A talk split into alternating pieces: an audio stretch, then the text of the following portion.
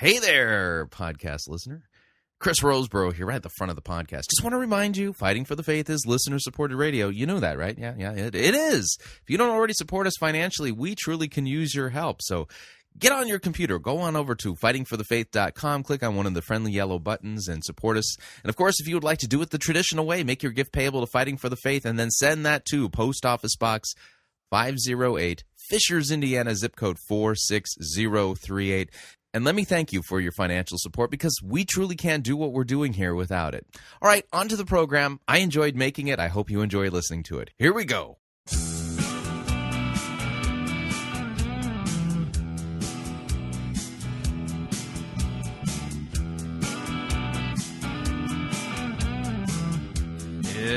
It's time for another edition of Fighting for the Faith. Thursday, September 1st, 2011. We are a week and a day away from my uh, trip to Minnesota to speak across the street from the Crossing Church.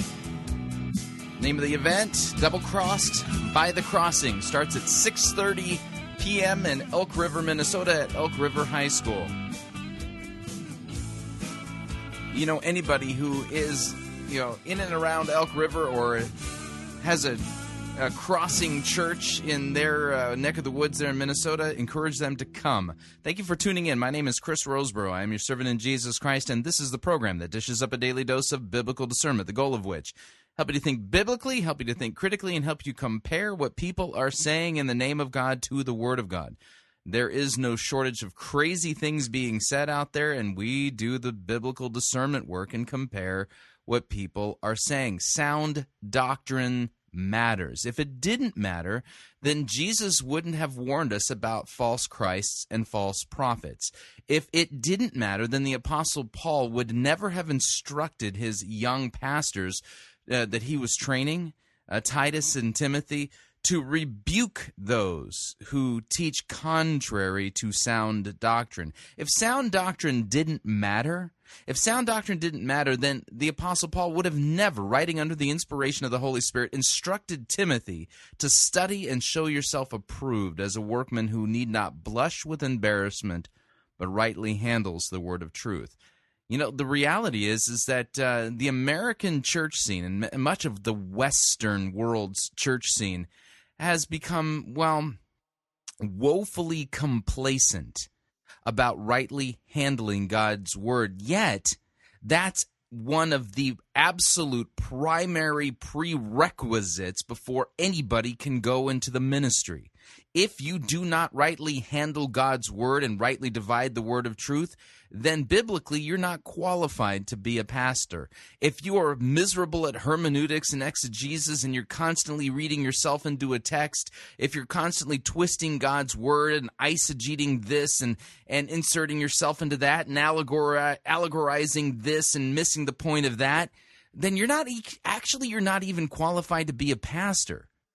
Yeah, you need to get out of the pulpit. And what's interesting is is that we now live in the in a day where people who who basically market themselves as pastors to pastors okay where they're training other pastors on how to be good leaders how to how to how to apply particular leadership principles we've actually come to the day when people who are supposedly leaders to christian leaders pastors to christian pastors are actually publicly calling for the rejection and complete changing of the christian vocabulary to the point of rejecting biblical language. Now the only thing i could say to this is it's obvious to me that pastors who are making these types of um, suggestions are making these claims, they themselves are not qualified to be pastors. The biblical church, okay, the church that Jesus Christ set up, has been told to go and make disciples of all nations, baptizing them in the name of the Father, Son, and Holy Spirit, and teaching them everything that Christ has commanded what that basically means is is all of the you know I love these red letter Christians. That's such a silly thing. Um, all of the letters in the Bible are red letters because they're all inspired by God the Holy Spirit. All scripture according to scripture is God breathed. You know, it is it is breathed out by God. Uh, that means that uh, that that everything written by the apostle Paul under the inspiration of the Holy Spirit who is God the the third person of the Holy Trinity, those are red letters everything spoken by Jesus, those are, well, um, those are red letters too. Everything written down by the prophet Jeremiah, red letters. Isaiah, red letters. Why? Because all scripture is God breathed. And God's word demands of its pastors that they preach the word, that they that they teach sound doctrine and sharply rebuke those who contradict it and teach things that ought not to be taught. But no, no, no. Now that's that's politically incorrect. That's divisive. That's that's that's oh that's so old school. We don't do that anymore. We've all just agreed to get along and it doesn't matter. It doesn't matter what Pastor X says or how he mishandles this particular text. I'm sure that he's got a good heart. I'm sure that that uh, that you know we shouldn't judge the man because he has a zeal for God. Really, he has a zeal for God. If he had a zeal for God, why does he not have a zeal for rightly handling his word? I mean, how are you defining the, the phrase zeal for God? A heart for God. How can a pastor honestly make the claim that he loves Jesus but but hates his word so much that he refuses to submit to it and refuses to rightly preach it? Hmm? That every passage that is clearly about Jesus ends up being about the pastor or about you or about me, about some kind of weird Maslow's hierarchy of needs and self actualization and all this kind of crazy stuff.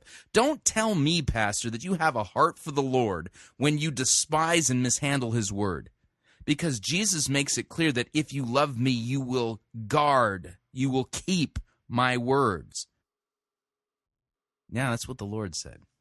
So anyway, I, I, I, seem a little bit exercised right now. Let me give you something that you can uh, that tangibly pray for right now. And, uh, and here here's the idea: is that um, there is a, a reporter. Uh, for the uh, the local paper there in Elk River, Minnesota, his uh, his name is Bob, and Bob is now formally of the um, Star newspaper there in Elk River, Minnesota. He's formally of the Star newspaper there. And um, he has been laid off permanently due to budget cuts. At least that's what he's been told. Um, and yet, at the same time, that uh, he was working on a two week expose of you know, basically an article that was going to be published on two subsequent w- weeks exposing and airing out all of the abuse that that uh, has been ha- that has happened to people in the community of Elk River at the hands of Eric and Kelly Dykstra. Well, now that he's been well permanently laid off due to budget cuts, uh, that article well is not um, going to see the light of day. At least not in the Star News. So I've contacted Bob and have uh, basically invited him to write the article, and I will publish it in uh, the latest, the next edition of the Pirate Christian Radio Journal, known as the Letter of Marque.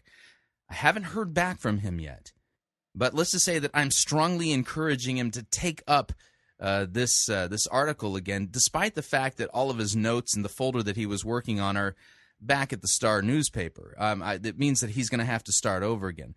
But pray, pray, pray that Bob takes this article back up so that we can publish it uh, in the Pirate Christian Radio Journal and help have this as a resource to point people to, um, you know, regarding uh, the abuse that has been dished out at the hands of Eric and Kelly Dykstra there at the Crossing Church. So something tangible I'd like you all to pray for. So I don't like taking no for an answer. And he didn't exactly say no to me. He didn't say yes either. He's made it sound like he's been he's been dealt a, a major setback, and I would like to encourage him along the lines of uh, let's let's pick yeah, let's just see that as a setback and uh, get things done.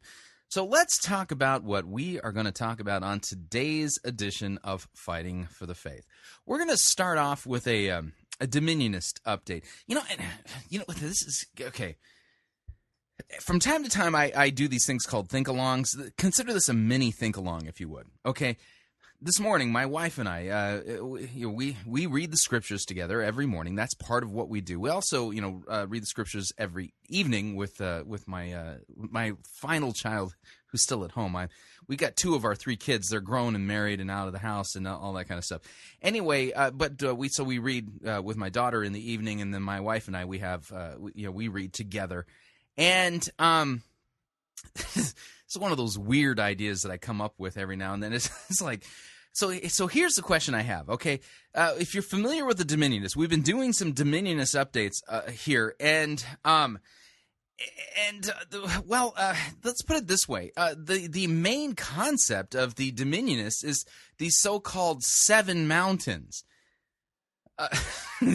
So we're my wife and I are reading in Revelation 17 this morning, and I'm and I just I, I the question comes up in in Revelation 17. The, the, the seven, seven, mountains are mentioned in uh, Revelation 17. In fact, let me read this to you, you know, just so that you you know you can think along with me if you would.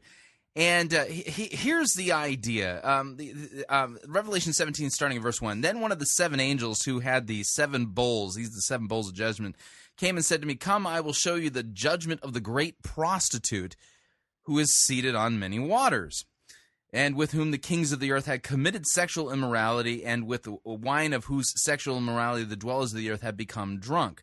I think that's a uh, that's coded language, symbolic language regarding false religion, but uh, you see that throughout the scriptures. Anyway, and he carried me away in the spirit into the wilderness, and I saw a woman sitting on a scarlet beast that was full of blasphemous names, and it had seven heads and ten horns, and the woman was arrayed in purple and scarlet, adorned with gold and jewels and pearls holding in her hand a golden cup full of abominations and the impurities of her sexual immorality. Sounds just lovely. Anyway, on her forehead was written a name, Mystery, Babylon the Great, mother of prostitutes of the earth, uh, of the earth's abominations. Fine name for a woman too. And I saw the woman drunk with the blood of the saints and the blood of the martyrs of Jesus. And when I saw her, I marveled greatly. But the angel said to me, Why do you marvel? I will tell you the mystery of the woman, of the beast with the seven heads and ten horns that carry her the beast that you saw was was is not and is about to rise from the bottomless pit and go to destruction. And the dwellers on earth whose names have not been written in the book of life from the foundation of the world will marvel to see the beast because it was and is not and is to come. This calls for a mind with wisdom. The seven heads are seven mountains on which the woman is seated. That would be the prostitute. And they are also seven kings of five of whom have fallen. One is uh, the other. Uh, one is the other has not yet come, and when he does come, he must remain uh, only a little while. Now, I've read a lot of commentaries regarding you know how do you understand the seven mountains. I mean, a lot of people liken it to Rome because Rome is built on seven mountains. But that being the case, okay, he, he, here's my thought. Okay, why why is it that the Dominionists would have as like the centerpiece of their concept, their theo- theological concept, the seven cultural mountains or the seven mountains that we've got to take dominion over. I mean, anybody with like like a lick of biblical sense would go, "Ooh, that's just." Yeah, you don't want to do that. You got some marketing problems there, and the reason why is because the seven mountains. Well, they're, they're, those are associated with the great harlot, uh, the the whore of Babylon, the the the beast, and you know, all that kind of stuff. I mean, it, seriously, it would be like naming your church six six six Church. I mean, people yeah, and saying, "Oh yeah, we're a Christian church." no, no, you really don't want to do that. That's that's bad marketing. So so my question is, why is it the Dominionists are so gung ho on these seven mountains, and this is like the centerpiece of their theology? When seven mountains, biblically, the uh, the, the the symbol that comes up that is no bueno. It's that's just not good at all. Like really really really really bad. It'd be like founding a christian church and calling it red dragon christian church something like that.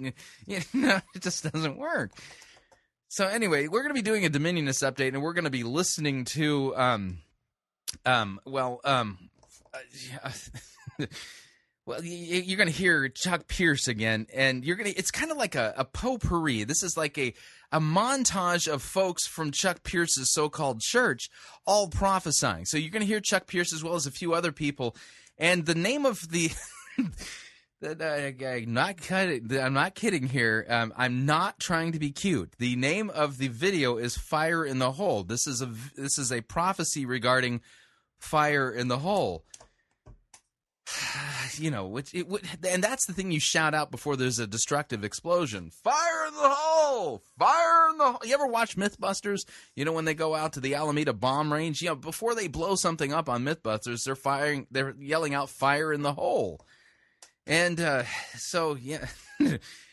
Again, it just bad. It makes you wonder. I mean, do these people have any kind of biblical sense at all? You know, fire in the hole conjures up pictures of explosive destruction. This is not something I want to be embracing anyway. So that's going to be our uh, Dominionist update today, and uh, and then we're going to uh, switch gears. We're going to take a look at uh, two of the seeker-driven guys, uh, Vince Antonucci. Somebody sent me a blog post from Vince Antonucci's blog where he talks about his first experience doing stand-up comedy. Stand-up, yeah, Vince Antonucci, who whose sermons we've reviewed, you know, far too many times here at Fighting for the Faith, actually on his blog talks about his first experience doing stand-up comedy. And wait till you hear what he says on his blog about stand-up comedy and and and uh, well, let me just kind of give you a teaser. He did such a great job that he was hired to do a real show, a real you know to do, to be part of a real stand-up comedy show at one of the casinos but the casino, after hearing him perform, fired him. Okay, and uh, you're going to hear why they fired Pastor Antonucci. Uh, a casino fired uh, Pastor Antonucci. You're going to find out why they did that uh, today. And then what we're going to do is we're going to switch gears and uh, we're going to be uh, going to Granger, Indiana. And the the Christian Post has put a story out by you know basically um, forwarding along the ideas of Tim Stevens, one of the he's the executive pastor of Granger Community Church. Here's the headline, which is the te- which is the teaser. Indiana pastor says saved, the word saved should be removed from church vocabulary. Yeah. So there you I mean it's not that so there if your church is using the term saved, you got to chuck it according to Tim Stevens. And in my mind, this just shows how completely biblically illiterate and out of step with God's word the seeker driven movement has become. I mean, really, boy, well, Tim Stevens, one of the guys who was, well, he's one of the thought leaders in the seeker driven movement. And he's the executive pastor of Granger Community Church, which for a while was a rapidly growing, purpose driven, seeker driven church. But really, for the past few years, their attendance has flattened out, in fact, gone downhill. So I mean, why should anybody listen to him? He's as, in, as far as seeker-driven uh, metrics of success are concerned. Uh, Granger Community Church is a flop. It's a failure. They're they're not. They don't continue to grow. They're going downhill. They're de- They're their membership is decreasing. That means, according to seeker driven uh, terminology and metrics of success, Granger Community Church is no longer being blessed by God. They're being cursed. Uh, they're part of the problem, not the cure. So, uh, so what are they? What is you know Tim Stevens doing to you know grasp at straws to help grow things up again? I got an idea. Let's attack biblical language and tell churches to remove biblical language from their churches. Yeah, it sounds like a great idea. So, um, and then, if uh, time permits, I've got a, Juan- a Juanita Bynum uh, update. It's been a while, long time since I've talked about Juanita Bynum. Um, in fact, I think I mentioned her last time in, in uh, our tinfoil pyramid hat episode where we had Cindy Trimm um, waxing uh, eloquent in, in, the most bizarre of fashions. Um, so, uh, yeah, apparently she's uh, create, created a bit of a stir because uh, she um, well, um, she was typing in a, a I, I don't know if it's Facebook or Twitter. But I think it was Facebook, and uh, she started typing in tongues. Uh, apparently, you can do that. I had no idea, but so uh, we've got that. And then for our sermon review today, we're going to be going down to Birmingham, Alabama. Birmingham, Alabama. The name of the uh, the church is Church of the Highlands. Now uh, we're not going to be hearing their their their head pastor preach. Uh, we're going to be listening to another one of the major leaders. This is a guy who I don't think I've covered much, but who may be making more regular appearances here at Fighting for the Faith. Uh, a guy by the name of Dino Rizzo. Dino Rizzo, and um, he he was. Um, re, he re, he was a guest pastor preaching there at the Church of the Highlands in Birmingham, Alabama, and um, the name of the sermon series is Life Story, and his sermon is entitled Show and Tell. And boy, this is an interesting sermon because in the sermon, the the biblical text that he pretty much begins with um, has to do with Jesus' crucifixion. Great place to start. Let's let's get start with the the the absolute core ground zero event of the biblical gospel itself. Christ and him crucified for our sins. It's a great place to start. But wait till you hear where he goes after that. I mean, do you think that he stays focused on what Christ has done for us? Not on your life. Dino Rizzo no sooner gets done reading that biblical text that he hijacks it and completely changes the subject, makes it no longer about Jesus, and starts talking about himself and you.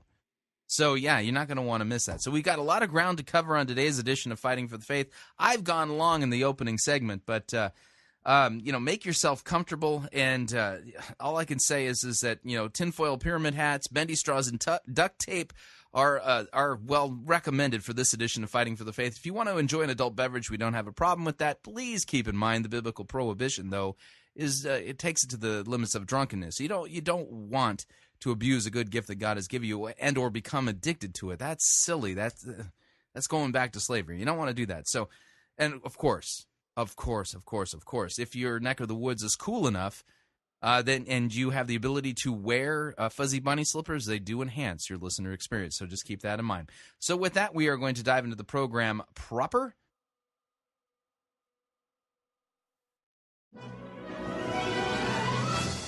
Gee, what do you want to do tonight? The same thing we do every night, Pinky. Try to take over the world. The Pinky and the Brain. Yes, Pinky and the Brain. One is a genius, the other's insane. They're laboratory mice. Their genes have been spliced. They're Pinky, they're Pinky and the Brain. brain That's brain, right. brain. Uh, we're going to be listening to. Um, one of the apostles of dominionism, Chuck Pierce, as well as some other assorted folks from his um, church, uh, Leanne Squire, Tiffany Smith, prophesying about um, there being fire in the hole. The subtitle of this particular video is You Are God's Glory Furnace. Again, these people need some help here. I mean, it's it's like they're not even aware of that there's biblical symbols that are just not that are not positive. For instance, seven mountains. That's bad. Read Revelation 17. Uh, fire in the hole. That's not biblical, but that's bad too.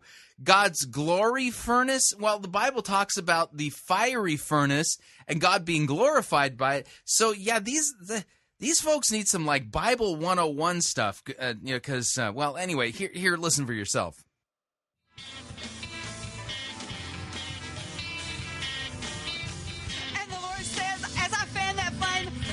Now this is uh, this is um, uh, Leanne Squire. She's their praise and worship leader there at Chuck Pierce's, uh, the Apostle Chuck Pierce's church. say, there's fire in the hole! There's fire in the hole! There's fire in the hole! And the Lord says, Yeah, she said it three. times. I think that's a requirement there for you know explosions. Uh, there's fire in the hole.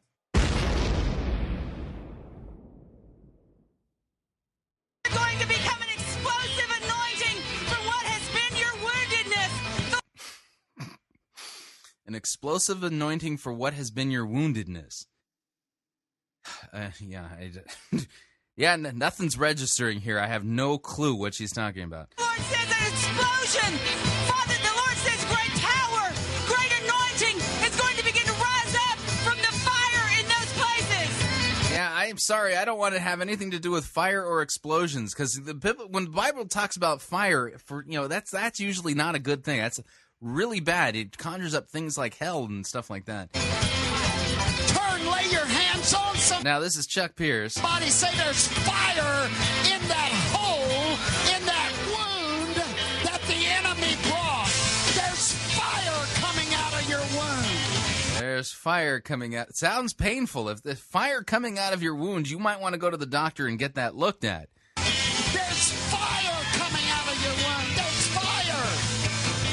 we thank you for this word this morning. I'm going to tell you, God's speaking this to us this morning.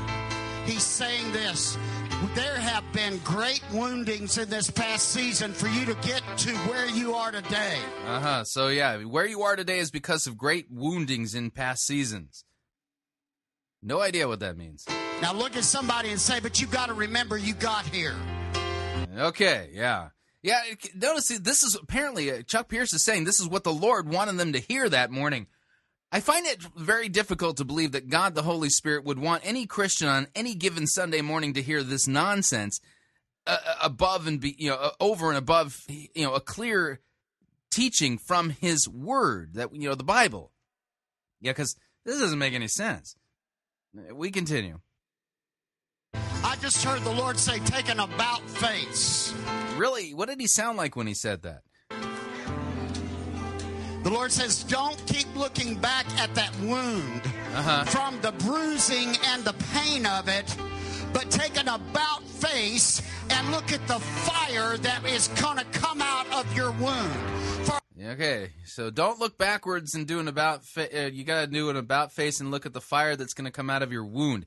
Again, seriously, if you if you're suffering from fire wound, um, you, you definitely want to go to your local, you know, um, emergency room. Um, you know, maybe one of those uh, those clinics that they have set up for people who've hurt them. You know, kind of like the mini ERs. Yeah, if you're suffering from fire wound, in fact, what you might want to do is go out and get a um, you know some put baking soda on it to put the fire out first. Now I'm not sure what kind of fire that is. If you're eh, because you know there's electrical fire, there's grease fires, there's you know your standard combustion. So there's, I don't know what kind of fire extinguisher you're going to need. So what you're probably going to need to do. It, it to protect yourself from any future fire wounds that you might uh, be suffering from is make sure to get the right extinguisher. Uh, so you want to get one of those extinguishers that can handle multiple different fire types: electrical, grease, you know, standard combustion, all that kind of stuff. So that um, that when you put out the fire on your wound prior to heading to the emergency room, you know, because because here's the deal. I mean, you don't know if that fire is going to spread.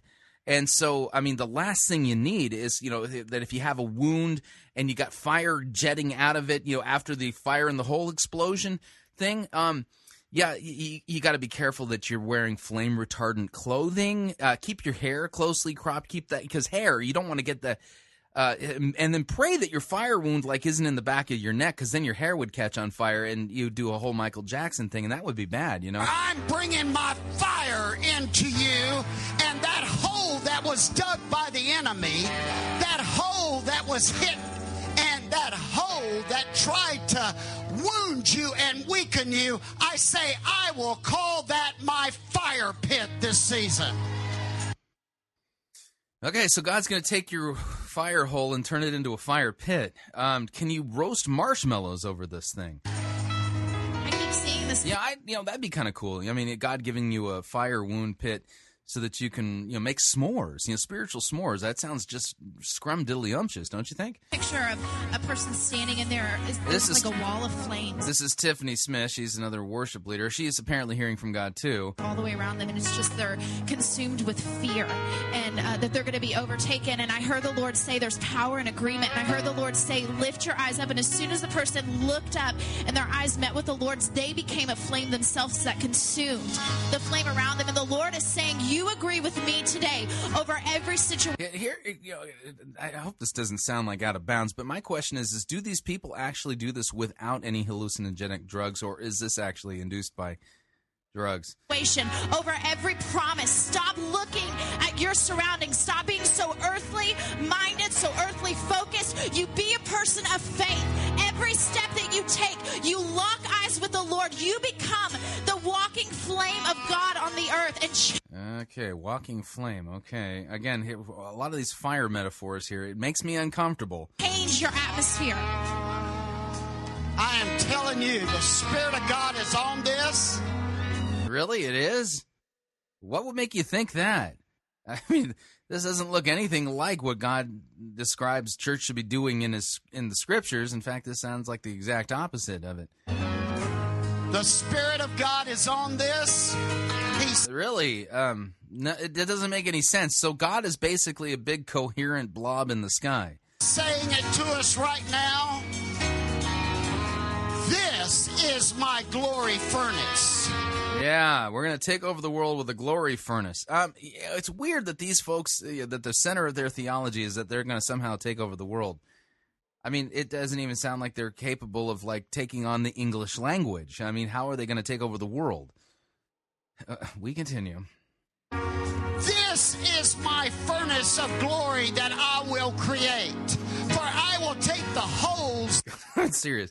If you got so, you're going to church and the pastor is claiming to get a prophecy, and he's pointing at you and saying, "This is the furnace of glory I'm going to create."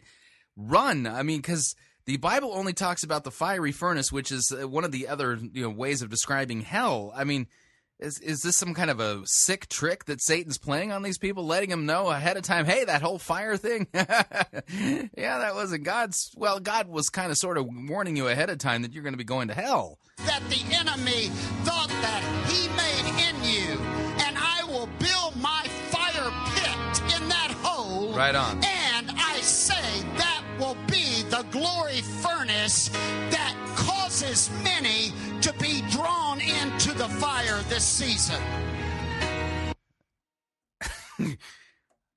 Whew. Yeah, uh, I need a glass of ice water when I'm playing. It's getting a little warm in here.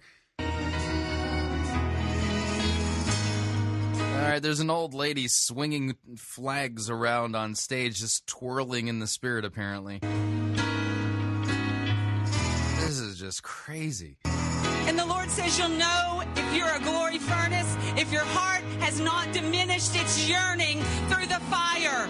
If your So you don't want your heart to diminish its yearning. That's bad. So you might want to put a yearning meter on your heart. You know, heart has not diminished in its yearning through the fire, the Lord says, if you are one of those that have pressed through, if you are one So if you've pressed through the and your yearning meter is st- still up, that's good. If your yearning meter has gone down inside of your heart i after you've pressed through, that's bad. You know. those who have refused to relent, if you are one of those who have refused to back up and have continued forward through the flame, the Lord says, then sh- You know what's weird is uh, there's guys walking through handing out communion um, while this is going on. Whew, man. surely name yourself as one who is Shirley, yeah, yeah. No, you don't know what you're talking about. And stop calling me Shirley. the glory furnace. So there you go. That was um, all to the glory of God, the from the official Glory of Zion International Ministries channel on YouTube. Uh, there's fire in the hole. So there you go. Um, oh man. Again, uh, how is it that guy is an apostle? I mean, is he the apostle of gibberish? Is he the apostle of absurdity? Is he is he the apostle of nonsense? He's not the apostle of Christ. He's not an apostle of Jesus Christ. He's not an apostle of the one true God. He's a he's an apostle of the burblings within his own heart, and his heart is just filled with complete and utter nonsense. That's not Christianity, and that guy's not a prophet. He ain't an apostle. And good night, that was just crazy. Fire in the hole, indeed. Um, if you'd like to email me regarding anything you've heard on this edition of uh, Fighting for the Faith, you can do so. My email address, talkback at fightingforthefaith.com, or you can ask to be my friend on Facebook. It's facebook.com forward slash pirate Christian. You can follow me on Twitter. My name there, Pirate Christian. We, uh, we'll be right back.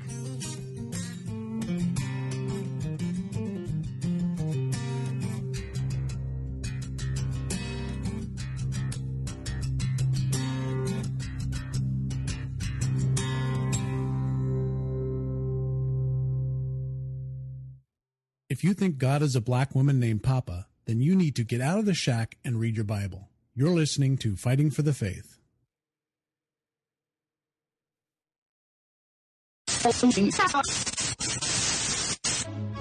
You're listening to Pirate Christian Radio. We'll be taking your false doctrine now.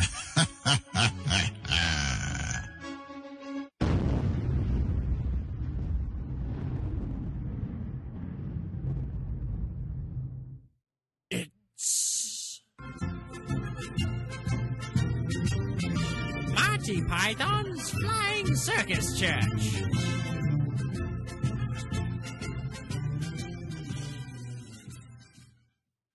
So the new pastor came in and shut down the Sunday uh-huh. school, canceled the adult Bible study, No. dumped the hymnals, oh. sacked the choir, and put in a praise band and started preaching sermons that sound like they could be preached or done on Dr. Phil's program. It's awful. I didn't expect a kind of purpose driven inquisition. Nobody expects the purpose driven Inquisition. Our chief weapon is purpose. Purpose and vision. Vision and purpose are two weapons. Our purpose and vision. And ruthless relevance are three weapons. Our purpose, vision, and ruthless relevance and an almost fanatical devotion to Rick Warren are four weapons. Now, amongst our weaponry are such elements as purpose, vision. I'll, I'll come in again. I didn't expect a kind of purpose driven inquisition. Nobody expects a purpose driven Inquisition. Amongst our weaponry are such diverse elements as purpose, vision, ruthless relevance, and almost fanatical devotion to Rick Warren, and nice Hawaiian shirts. Oh, damn. I can't say it. You'll have to say it. Uh, what? You'll have to say what the bit about our chief weapons are. Uh, I I couldn't do that.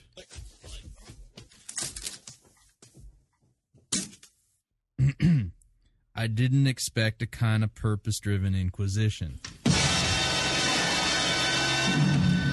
Uh, nobody uh, Expects. uh, expects no nobody expects the um, purpose driven Inquisition. I, I know, I know. Nobody expects the purpose-driven Inquisition. In fact, those who our do chief ex- weapons are. our chief weapons are um, Purpose. Uh, vision. Okay, and- okay, stop, stop that, stop that. Ah, Our chief weapons are purpose. Blah, blah, blah, blah, blah. Youth Pastor Rick, read the charges. Dude, you're like hereby charged with being divisive and not following our program. That's enough! Now, how do you plead? Well, We're innocent. Ha! Ha! Ha! Ha! ha. We'll soon change your mind about that.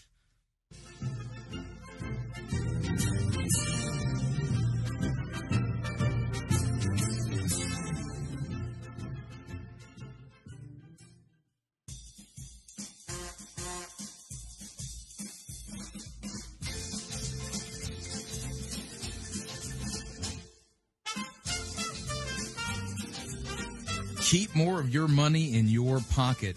Hi, Chris Rosebrough here. If you're planning to travel anytime in the near future, then don't pay more for airfare, hotel rooms, or rental cars than you need to. Longtime Pirate Christian Radio featured advertiser Cheap O Air can save you a Tijuana taxi load of money on all of your travel needs. Plus, CheapOair has a seasonal promotional code for all of our listeners that will save you an additional $10 off of CheapOair's already low prices. Visit piratechristianradio.com forward slash cheap. Write down the promo code and then click on the banner and then book your travel today. Again, that's piratechristianradio.com forward slash cheap.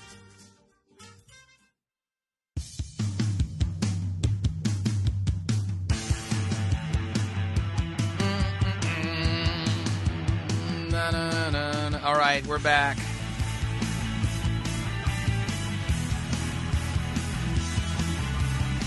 Uh, warning if you're going to a church that claims they have an apostle, run, flee. Otherwise, they're going to burn you in the glory furnace. There's fire in the hole. Run, run. That's a that's a sign of danger. Need to remind you all, fighting for the faith is listener supported radio. That means we do depend upon your generous gifts, financial contributions.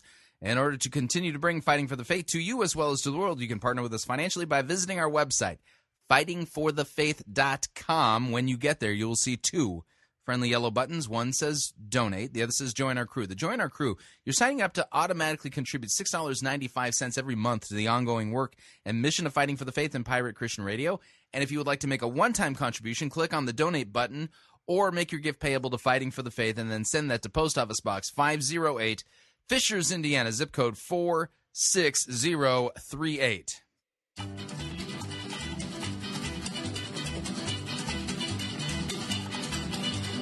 Bright light city gonna set my soul, gonna set my soul on fire. Got a whole lot of money that's ready to burn, so get those stakes up higher. There's a thousand pretty women waiting out there. They're all living the devil may care. And I'm just a devil with love to spare. So viva Las Vegas. That's right. Viva Las Vegas. We're going to be doing a Vince Antonucci update from the Verve in Las Vegas. More than 24 hours in the day. Even if there were 40 more, I wouldn't sleep a minute away. Oh, there's blackjack and poker and the roulette wheel. A fortune won and lost on every deal. All you need is a strong heart and a nerve of steel. Viva Las Vegas, yeah. Viva Las Vegas. Viva Las Vegas All right, yeah, enough for you, Elvis. Um, I'm to beam you back to the mothership. Anyway, uh, Vince Antonucci from his uh, blog has a, a blog post entitled "Standing Up," and uh, in there he recounts his first experience doing stand-up comedy. Uh, let me read. This is Vince Antonucci writing. He says, "Yesterday, I shared my first experience doing stand-up. I went on to open mic nights." And then I got hired by a real show in a casino. Okay, so let me see if I got this straight. Vince Antonucci, the so called pastor of the Verve there in Las Vegas, decided that he was going to go to an open uh, mic night at one of the local comedy clubs. He went, he did so well, he got hired, in his own words, to do a real stand up comedy show in a casino. Well, how did it go? Well, here's what it says. Then our show was thrown out of the casino for being too obscene. Um, what? uh, um, Vince Antonucci's show got thrown out of a casino in Las Vegas for being too obscene. I see. Well, I mean, well, let's see what he writes about this. I mean, obviously he felt bad, and and that you know because as a pastor you're supposed to be above reproach, right? I mean, there doesn't there are scriptural patches passages that say that a a, a pastor or an elder in a church is to be above reproach, to you know be a model of of Christian sanctification, maturity, and and and you know and ob- obedience to God. But uh, let me see if I got this right. So I our show was thrown out of the casino for being too obscene. I mentioned that on this blog and quickly received an email from a quote concerned mother.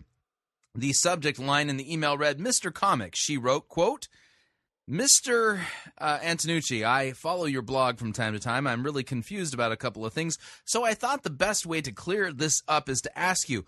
You are in a show performing and you get kicked out of a casino for being too raunchy. So it's mo- so the show was moved to an all nude strip club. yeah, you love that little beat. Okay. So as I read your blog posts, I usually have a feeling that I'm listening to a man that loves Jesus, his family, and truly wants to see people saved, even in non-traditional ways. I am I am in no way a qualified minister, yet something about this doesn't uh, doesn't seem like it will lead people to choose Jesus. What am I missing here? Okay, so that was the question from a concerned mother to Vince Antonucci, who after so let's get this get this right. His he went to open mic night and uh, did well at a, at a at a comedy club. He got hired by a real show um, that was going to be doing a comedy thing in a casino. The casino threw them out for being too raunchy, and then the um, comedy show got moved to an all nude strip club. And a concerned mother wrote and said, This doesn't sound right. So, Vince, here's his response. Here's the answer to the question. Well, this is a good question. Well, here's my answer. If you want to connect with people who are far from God and help those people get connected to God, you have to go where those people are. Um, Jesus did this all the time, repeatedly going where he wasn't supposed to. For instance, Samaria, Zacchaeus' house, Matthew's party. So, so I think if we're following Jesus, we have no choice. Yeah, um, let me see. Um, Samaria. I don't think Samaria had uh, the the entire countryside uh, was um, an all nude strip club. Zacchaeus' house. Um, uh, yeah, uh, Jesus wasn't thrown out of Zacchaeus' house for being too raunchy. Um, things at Matthew's party. Again, Jesus wasn't thrown out for being obscene and, and raunchy. Um, yes, we are to go into the world and proclaim the gospel, but that doesn't mean that we are to be the world or be of the world or mimic or imitate the world. Bible actually prohibits imitating the world. Let me let me give you the relevant passage, one that I'm sure Vince knows by heart because well, he is a pastor, right? Um, the uh, the passage in, in uh, question is uh, from Third John, verse eleven. Third John, ver- yeah, this is one of those small little epistles that. So yeah, I'm, I'm sure though that Pastor Antonucci knows this. Here's what uh, the the apostle John writes in Third John, verse eleven. He says, "Beloved, do not imitate evil." But imitate good. Whoever does good is from God. Whoever does evil has not seen God. That's right. Do not imitate evil, but imitate good. That's what the uh, the apostle John writes. So, I, c- correct me if I'm wrong here. Maybe I'm just being too much like the church lady uh, from Dana Carvey's uh, old days at Saturday Night Live. But um, being part of a comedy show that got thrown out of a casino in Las Vegas for being too raunchy, and then was taken to a all nude strip club. D- correct me if that if I'm wrong, but doesn't that sound like it's imitating evil rather than uh, good. Uh huh. Yeah, boy, I tell you, yes, you, with friends like Vince Antonucci, who needs enemies like the devil? I mean, apparently you can go and do raunchy stand-up comedy routines in strip clubs and justify it by saying Jesus would have done the same thing, even though he did nothing of the sort. Yeah, the the biblical term for that, by the way, that that's what we call blasphemy. That's that's the right way of looking at it. All right, to round out the first hour here, um, we're going to be going to the Christian Post. Headline reads Indiana pastor saved should be removed from church vocabulary. Yeah, wait till you hear this. Okay, uh, this is um, Tim Stevens of uh, the executive pastor of Granger Community Church, which, by the way, as far as all metrics are concerned with uh, seeker-driven and purpose-driven churches, Granger is a failed purpose-driven church. Uh, they've been their attendance has been dipping and flattened out. They have not ex- con- experienced continued multiplication and growth, and so um, yeah, I, I'm sorry, but uh, these guys are failures by their own standards and metrics. I mean, and then when they took the Reveal Now study, oh man, that was a train wreck too. So quantitatively, numerically, as well as qualitatively, um, I think we can say that all of the all of the metrics show that Granger Community Church is a failure. But that's okay. Um, let's um, uh, let's let's find out what. Uh, these uh, ministry failures, uh, at least Tim Stevens, who's on uh, staff there with the ministry failures at Granger Community Church, the, the great ideas that they've come up with now. I mean, since they've already, you know, since they've, you know, they're not growing their church anymore. It's flattened out. Um, you know, since you know, qualitatively, they found out from the Reveal study they weren't really making in-depth disciples at all. Um, so here's their their their next greatest idea: get rid of the word "saved" from church vocabulary. The story reads. By the way, this is written by Alex uh, Murashko of the uh, Christian Post. An Indiana megachurch pastor says he's annoyed at the word saved, especially when used among Christians to, des- to describe someone who has made a commitment to follow Jesus for the rest of their lives. In one of his recent blog posts, Granger Community Church executive pastor Tim Stevens asks readers, Does the word saved bother anyone else? Stevens told the Christian Post that he also has a problem with the phrase born again. Hmm. I have similar hesitations with born again, probably because it's also an insider term, Stevens uh, said. Born again from the world at large is somewhat of a misunderstood term. Stephen, also author of Pop Goes the Church, Should the Church Engage uh, co- uh, Pop Culture, says that he often writes blog posts about what has been on his mind for a while. In some cases, it helps him seek answers from others. Quote, I've recently noticed that I'm becoming more annoyed by the word save than ever before not not in the I saved money use of the word, but in the Christianese t- context. Is Johnny saved, or it's only a matter of time until Martha gets st- saved? Stevens posted in his blog leadingsmart.com. Christian cliche uh, doesn't sit well with him, Stevens told uh, Christian Post. He said it's important for Christians to not only live their faith, but talk about their faith in any setting, keeping in mind that some words don't make sense to non Christians.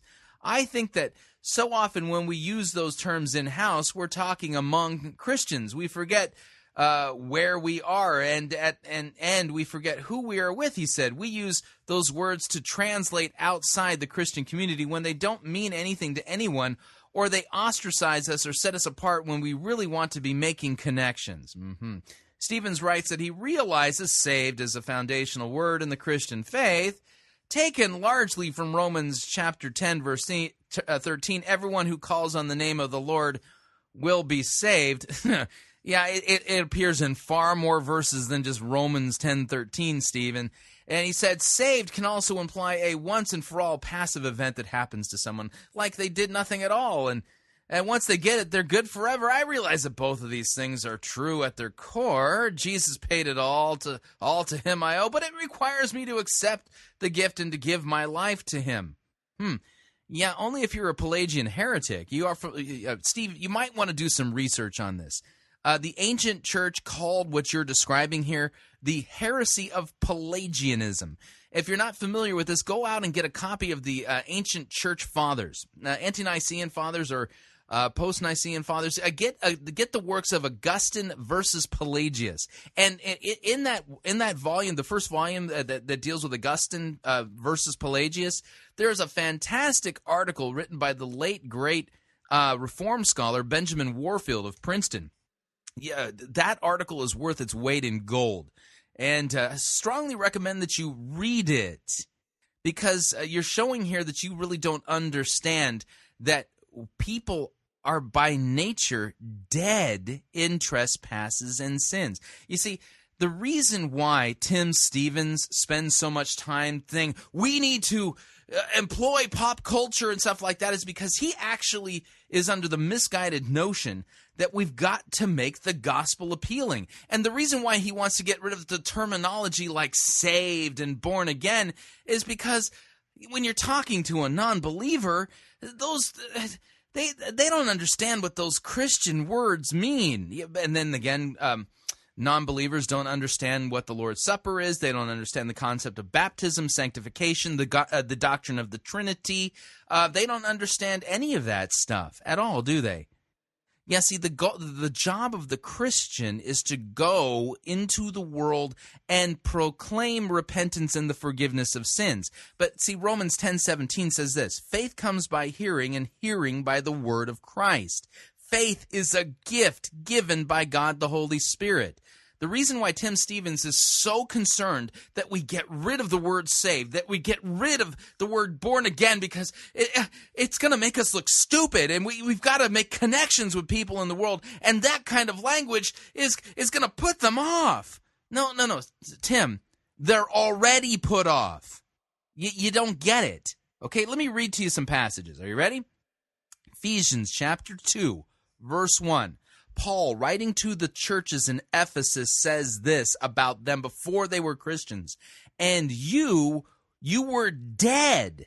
D E A D. You were dead in trespasses and sins in which you once walked, following the course of this world, following the prince of the power of the air, the spirit that is now at work in the sons of disobedience, among whom we all once lived in the passions of our flesh carrying out the desires of the body and the mind, and we were by nature children of wrath like the rest of mankind.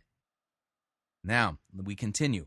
But God, being rich in mercy because of the great love which with which he loved us, even when we were dead in our trespasses, he, God, made us alive together with Christ. By grace you have been saved. And He, God, raised us up with Him and seated us with Him in the heavenly places in Christ Jesus, so that in the coming ages He might show the immeasurable riches of His grace in kindness toward us. Here's, the, here's another part of this. For by grace you have been saved through faith, and this is not of your own doing. What is not of your own doing? Okay? What is not of your own doing? It is the gift of God. What is the gift of God in this passage? It's plain and simple. Faith and grace are the gift of God. The whole salvation thing, it is the gift of God. It's not of your own doing. You are not saved by your decision to be a Jesus follower. God has to raise you from the dead. That's why in Christian systematic theologies, good ones, you will see a section in there that deals with what's called the doctrine of regeneration. Okay? Because by nature, every human being descended from Adam and Eve is dead. D E A D in trespasses and sins. Dead. Dead people can't do nothing. Plain and simple. This is what the scriptures teach. By the way, there's more to it than this. Um, if you have your Bible, flip on over to the Gospel of John, chapter 1. I'd like to read for you a passage that makes it clear that it is not by our decision that we become Christians. It's not. It's the decision of God, it's His powerful working. Here we go. John chapter 1, verse 9. The true light which enlightens everyone was coming into the world. He was in the world, and the world was made through him. Yet the world did not know him. He came to his own, and his own people did not receive him. But to all who did receive him, who believed in his name, he gave the right to become children of God, who were born not of blood, nor of the will of the flesh, nor of the will of man, but born of God. Yeah, this verse makes it clear you're not born again by your decision, by your will. You're born of God. God has to regenerate you, God has to rebirth you. That's why Jesus said, No one can come to me unless the Father who sent me draws him. That's from gospel, the Gospel of John, chapter 6. No one can come to me unless the Father who sent me draws him. And the Greek word for draws there, by the way, is the Greek word helkuo. Helkuo has as its understanding that it is a drawing or a pulling of an object which is incapable of movement on its own or will not move. Okay, for instance, if you're going to pull or drag a statue, you take some ropes, you throw it around it, and you and your buddies, you helkuo that statue. That statue, even though it might be a statue of a human being and has legs, can't walk, can't move, can't do nothing. It has to be dragged into place. And that's the very language that Jesus uses. In John chapter 6, Jesus said, No one can come to me unless the Father who sent me draws him. So here's the deal, okay? Plain and simple. The reason why the folks at Granger and other seeker driven uh, uh, so called mega churches don't get it is because functionally and theologically, they are Pelagian heretics. They are on the misguided notion that somehow we can make the gospel appealing to people. That somehow that the problem is is that we as Christians have insulted these people so much and have got this stuff that just offends people if we would just get rid of the offensiveness of our language, our terminologies, our concepts, our ideas, and we made the gospel appealing by embracing pop culture, then people would want to make decisions for Jesus. That turns Christian theology on its head. Again, go and get Philip Schaff's writings on the ancient church fathers and read the volume Augustine against Pelagius. This is a heresy. This is a heresy. We are dead in trespasses and sins. God has to draw us, God has to regenerate us, and we have to be born again. And it is God who does the drawing, God who does the regenerating, God who gives us faith, God who gives us repentance, and God who raises us from the dead and gives us life in Christ so that we in Christ we are a new creation. So here's the deal you don't need to make the gospel quote appealing. It's going to be offensive, period, to a whole world of sinners who are at war with God. What does Romans say? If you got your Bible, flip on over to Romans chapter 3. Here's what he says. He says, "Are uh, verse nine? Are, are what then? Are we Jews any better off? Well, no, not at all. For we have already charged that all, all, both Jews and Greeks, all are under sin, as it is written, none is righteous, no, not one. No one understands. No one seeks for God. All have turned aside. Together they have become worthless. No one does good, not even one. By the way, Romans chapter 3, verse 11 says, No one understands and no one, no one seeks for God. Nobody. And that's quoting Psalm chapter 14. So the whole seeker driven methodology is built off of a heresy. It's the ancient heresy known as Pelagianism. And the reality is is that no one seeks God. So how then are we to do evangelism? It's real simple. What is what does Romans 10:17 say? Faith comes by hearing, hearing by the word of Christ. You do what the apostles did. You go out into a hostile world full of pagan sinners who are dead in trespasses and sins, at war with God, who are not seeking for God, and you preach Christ and Him crucified for our sins. You tell them that God's law condemns every one of them because every single one of them has transgressed the holy law of God. They have sinned against him in thought, word, and deed. They have not loved God with their whole heart. They have not loved their neighbor as themselves. They are full of murder, adultery, stealing, theft, idolatry, covetousness, and they are dishonoring their parents. You tell them because of these things, God's wrath is soon to be revealed into the world. And if they do not repent, they will perish into the eternal fire. And then you tell them, but Jesus Christ, God in human flesh, the Son of God, took on human flesh and he lived a perfectly righteous life.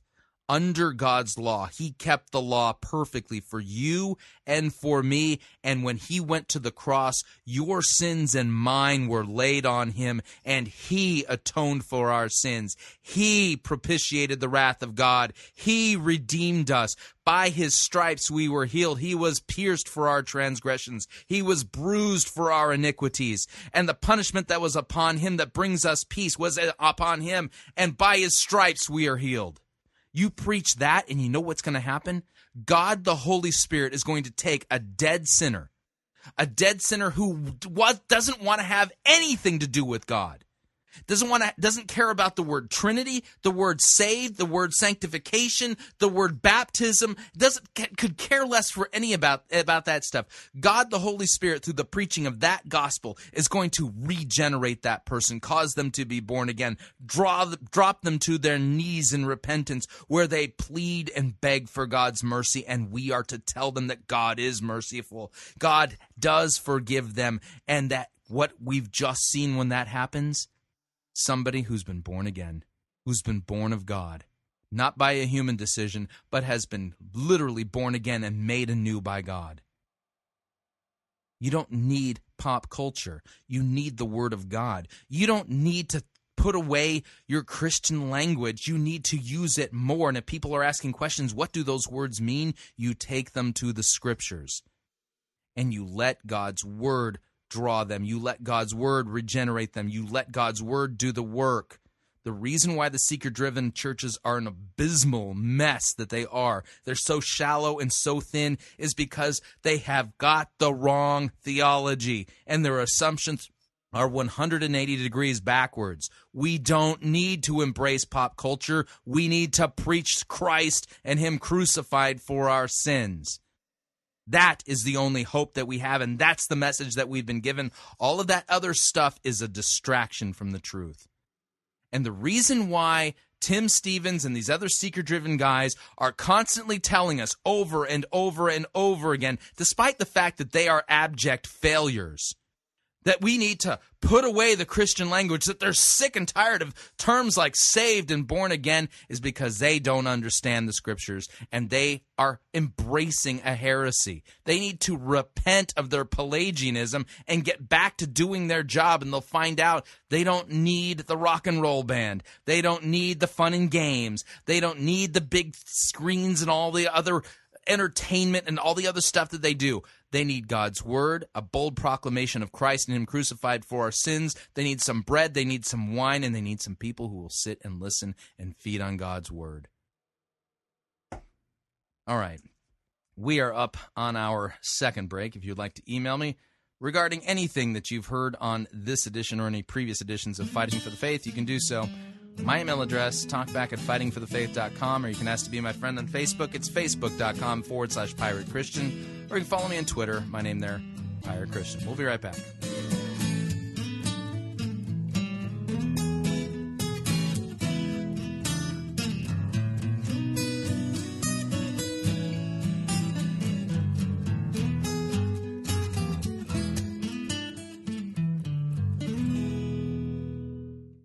Relevance. We preach Christ crucified for our sins.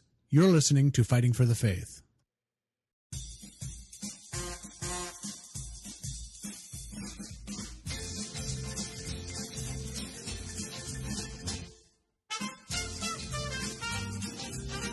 Keep more of your money in your pocket. Hi, Chris Rosebrough here. If you're planning to travel anytime in the near future, then don't pay more for airfare, hotel rooms, or rental cars than you need to. Longtime Pirate Christian Radio featured advertiser Cheap O Air can save you a Tijuana taxi load of money on all of your travel needs. Plus, CheapOair has a seasonal promotional code for all of our listeners that will save you an additional $10 off of CheapOair's already low prices. Visit piratechristianradio.com forward slash cheap. Write down the promo code and then click on the banner and then book your travel today. Again, that's piratechristianradio.com forward slash cheap.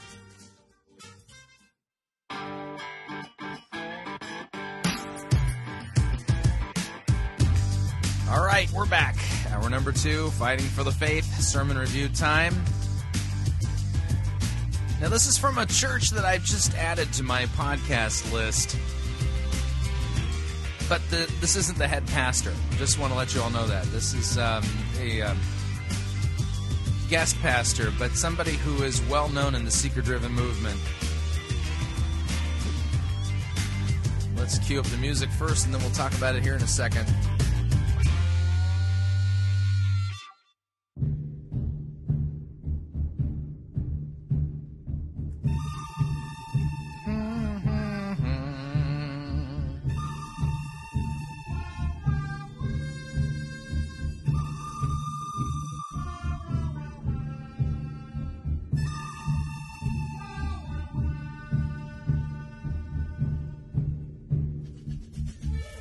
The good, the bad, the ugly. We review it all here at Fighting for the Faith. We're an equal opportunity sermon reviewing service. Today's sermon comes to us via Church of the Highlands, Birmingham, Alabama. Today's sermon is preached by Dino Rizzo.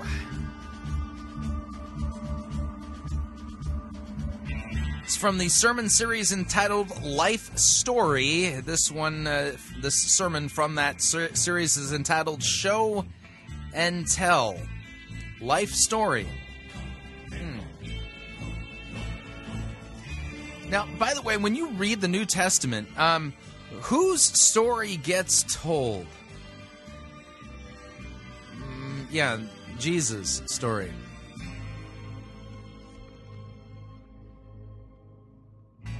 In fact, um, if if you own a copy of the Nicene Creed, I, would like to read uh, a portion of the Nicene Creed to you, not the whole thing, but just a piece of it, so that uh, you can see, you know, the ancient church who, whose life story they were obsessed with telling. Yours, mine, no, not at all. In fact, let me just kill the music here. Uh, from the Nicene Creed. In fact, let me just start with the whole thing. I, I believe in one God, the Father, the Almighty, maker of heaven and earth, and of all things visible and invisible. Hmm. God's the maker, creator of all things, and in one Lord Jesus Christ, the only begotten Son of God, begotten of his Father before all worlds. God of God, light of light, very God of very God, begotten, not made, being of one substance with the Father, by whom all things were made, who for us men and for our salvation came down from heaven, was incarnate by the Holy Spirit of the Virgin Mary and was made man, was crucified also for us under Pontius Pilate. He suffered and was buried. And On the third day, he rose again according to the Scriptures, and he ascended into heaven and sits at the right hand of the Father, and he will come again with glory to judge both the living and the dead, whose kingdom will have no end. Yeah, you see, here's the deal. Um, the New Testament uh, tells the story of Jesus, and according to Jesus, uh, the entire Old Testament's actually written about him too. The story is all about God's story. Um, yeah. So here's the thing: in, in this the story that's told in the scripture, you play the role of the person who's taken the side of the villain, Satan, and God has has done all of these things. His story about what He's doing to save you. A wretched and miserable, rebellious sinner who is sided with Satan. Um, so that's the way the story should be told. But uh, let, us see how Dino, Dino, Rizzo tells the story from the um, sermon entitled "Show and Tell" from the sermon series "Real Story." Here we go. Pastor Dino Rizzo. What's up? Hey. That's great. What an honor it is to be here at Church of the Highlands. It is one of my favorite places on the planet to be able to come and spend some time together with this great church. And of course, the team here, just a great leadership team. I, I just love this church. And second to Baton Rouge, this is where we enjoy coming to and spend a little time and just being a part of what God is doing. Brought our family with us. We spent some time here in the city enjoying ourselves yesterday. And I, probably one of the, one of the, the, the big honors uh, that I, I, count my life as being able to serve as an overseer here at Church of the Highlands. And uh, it gives you an opportunity to witness um, kind of behind the scenes as well as what's happened here at all the campuses literally around the world. The miracle that God has done from this house, in this house, and from this house. And then also the other thing I love is you get to see the integrity uh, from behind the scenes in the in, in the small ways of what God is doing uh, through your pastor and through the leadership team here. I can say this with all honesty and with complete pure heart that you are in a very healthy house. You're in a house that cares about the poor. You're in a house that cares about things that God cares about. I think it's healthy to be able to let your pastor recharge his batteries a little bit. And uh, just a great church. And when I think about Church of the Highlands, not only what you're doing here regionally through your generosity, that's the word that comes to mind is your generosity. What you're doing with the Dream Center here, as well as helping to plant churches, this has become a model church and some of the things that God has put in your pastor's heart uh, to be able to help churches get planted. And he helps us lead uh, ARC as it relates to planting churches and, and just reaching out to all kinds of people across the globe and, and here in the United States, planting almost 200 churches. And then also the leadership team. The other thing you think about when you, when you think about Church of Highlands is leadership. God has gifted your pastors are great leaders. I believe he's one of the great leaders uh, today. Won't we clap our hands for Pastor Chris? I know he's not here, but boy, we thank God for him. I know what he does for us as a church. He helps provide leadership to us as a church. Because let me tell you something, down in South Louisiana, we need a whole lot of leadership. Lord have mercy.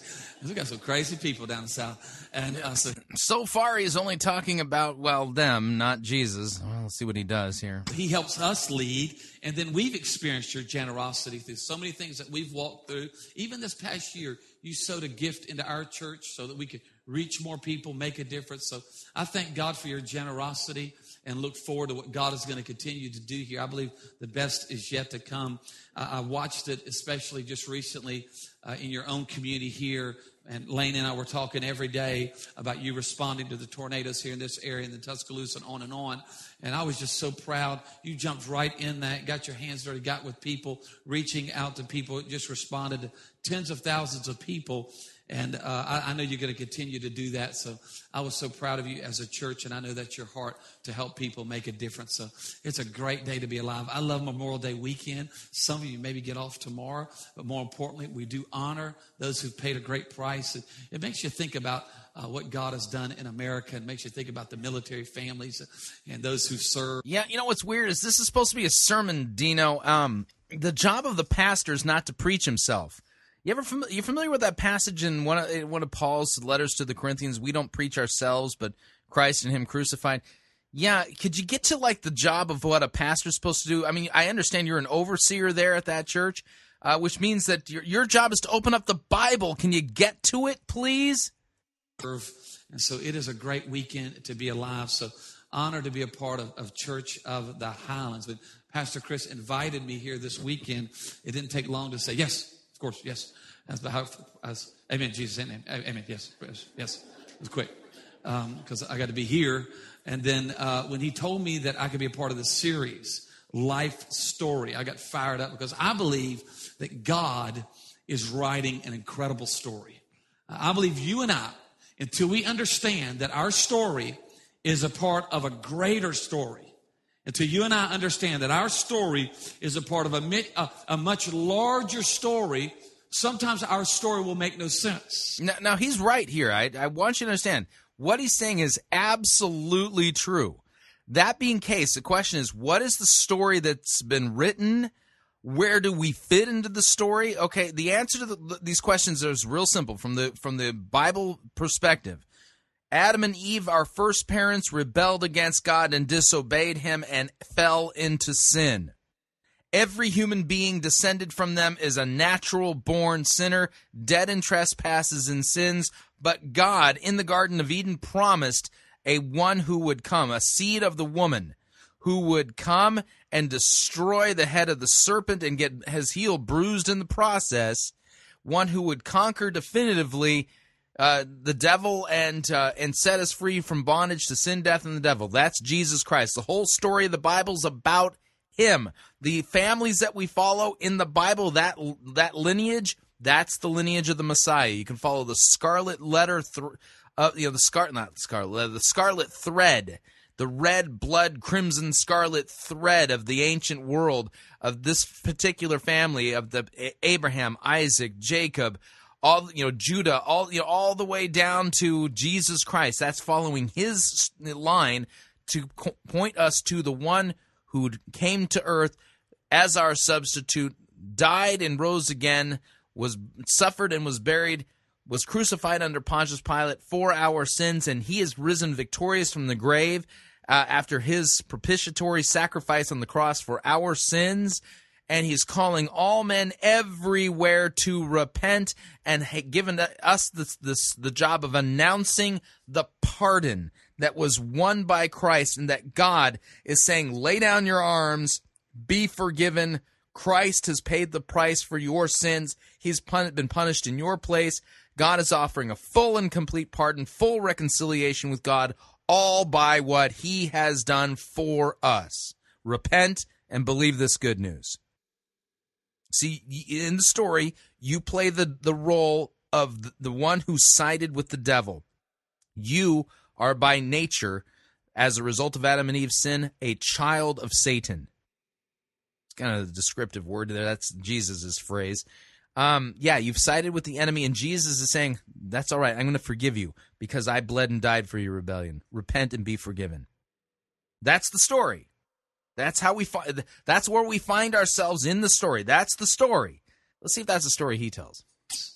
And I believe throughout Scripture, we can understand that you and I can be a part of the greatest story ever told, the greatest story that ever happened, and then it helps bring clarity and definition to the story and the pages and the chapters that are happening in our life. And I want to talk about that a little bit because I really believe God has spoke something to my heart about encouraging you and I and challenging. He did what? He spoke something to your heart. Yeah, that's another one of those phrases. If your pastor's talking that way, run. Really, you're not supposed to preach what, what supposedly God's spoken to your heart. Your heart doesn't have ears, um, sir. Um, yeah, yeah. You know, no, no, no, no, no. You're supposed to preach the word, not not something that you think that you might have uh, intercepted via some antennas that your heart might have. Challenging you and I to show and tell the story that God has done in our life. And I believe he's done. Uh, what show and tell the story that God has done in in my life? No, no, no, no, no. We're supposed to tell the story of Jesus, his life, not my life, his life. Yeah, you got this backwards. And I believe He's done something great in your life. So let's talk about that. Let's pray. Father, we love you. Thank you so much for this fantastic church. And Lord, I thank you for Pastors Chris and Tammy and their family. Lord, they've inspired so many. And Lord, I know personally they've made a, a difference in our life as a family. And Lord, I thank you, Father. It's an honor to be able to serve and see the integrity, see the generosity. Lord, to just see that, that this house is about the Father's heart and it has the Father's heart. And so, Lord, I pray that today, God, you would speak to us. Lord, we pray that you would be here and you would make the difference. Thank you for our time of worship. Lord, we love you so much. In Jesus' name. And everybody said a good amen.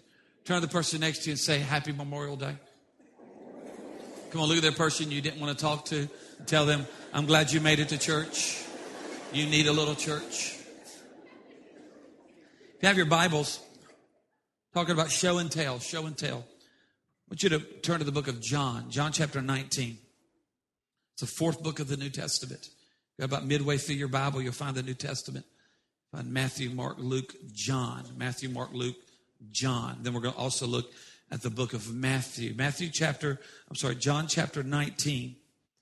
This is where Jesus is on the cross and he has these sayings on the cross. Then the last thing he says is very significant, especially as it relates to life story and the story that we're a part of. John chapter 19, verse 28. Later, knowing that all was now completed, and so that the scripture would be fulfilled. Two important words completed and fulfilled. Jesus said, I am thirsty. One of the last things Jesus says on the cross. A jar of wine vinegar was there, so they soaked the sponge in it, and they took the sponge, put it on a stalk of hyssop plant, and they, the Bible says they lifted it up to Jesus' lips. When he had received the drink, Jesus utters his last words. He said, It is finished. Out of, out of the mouth of the Son of God, it is finished.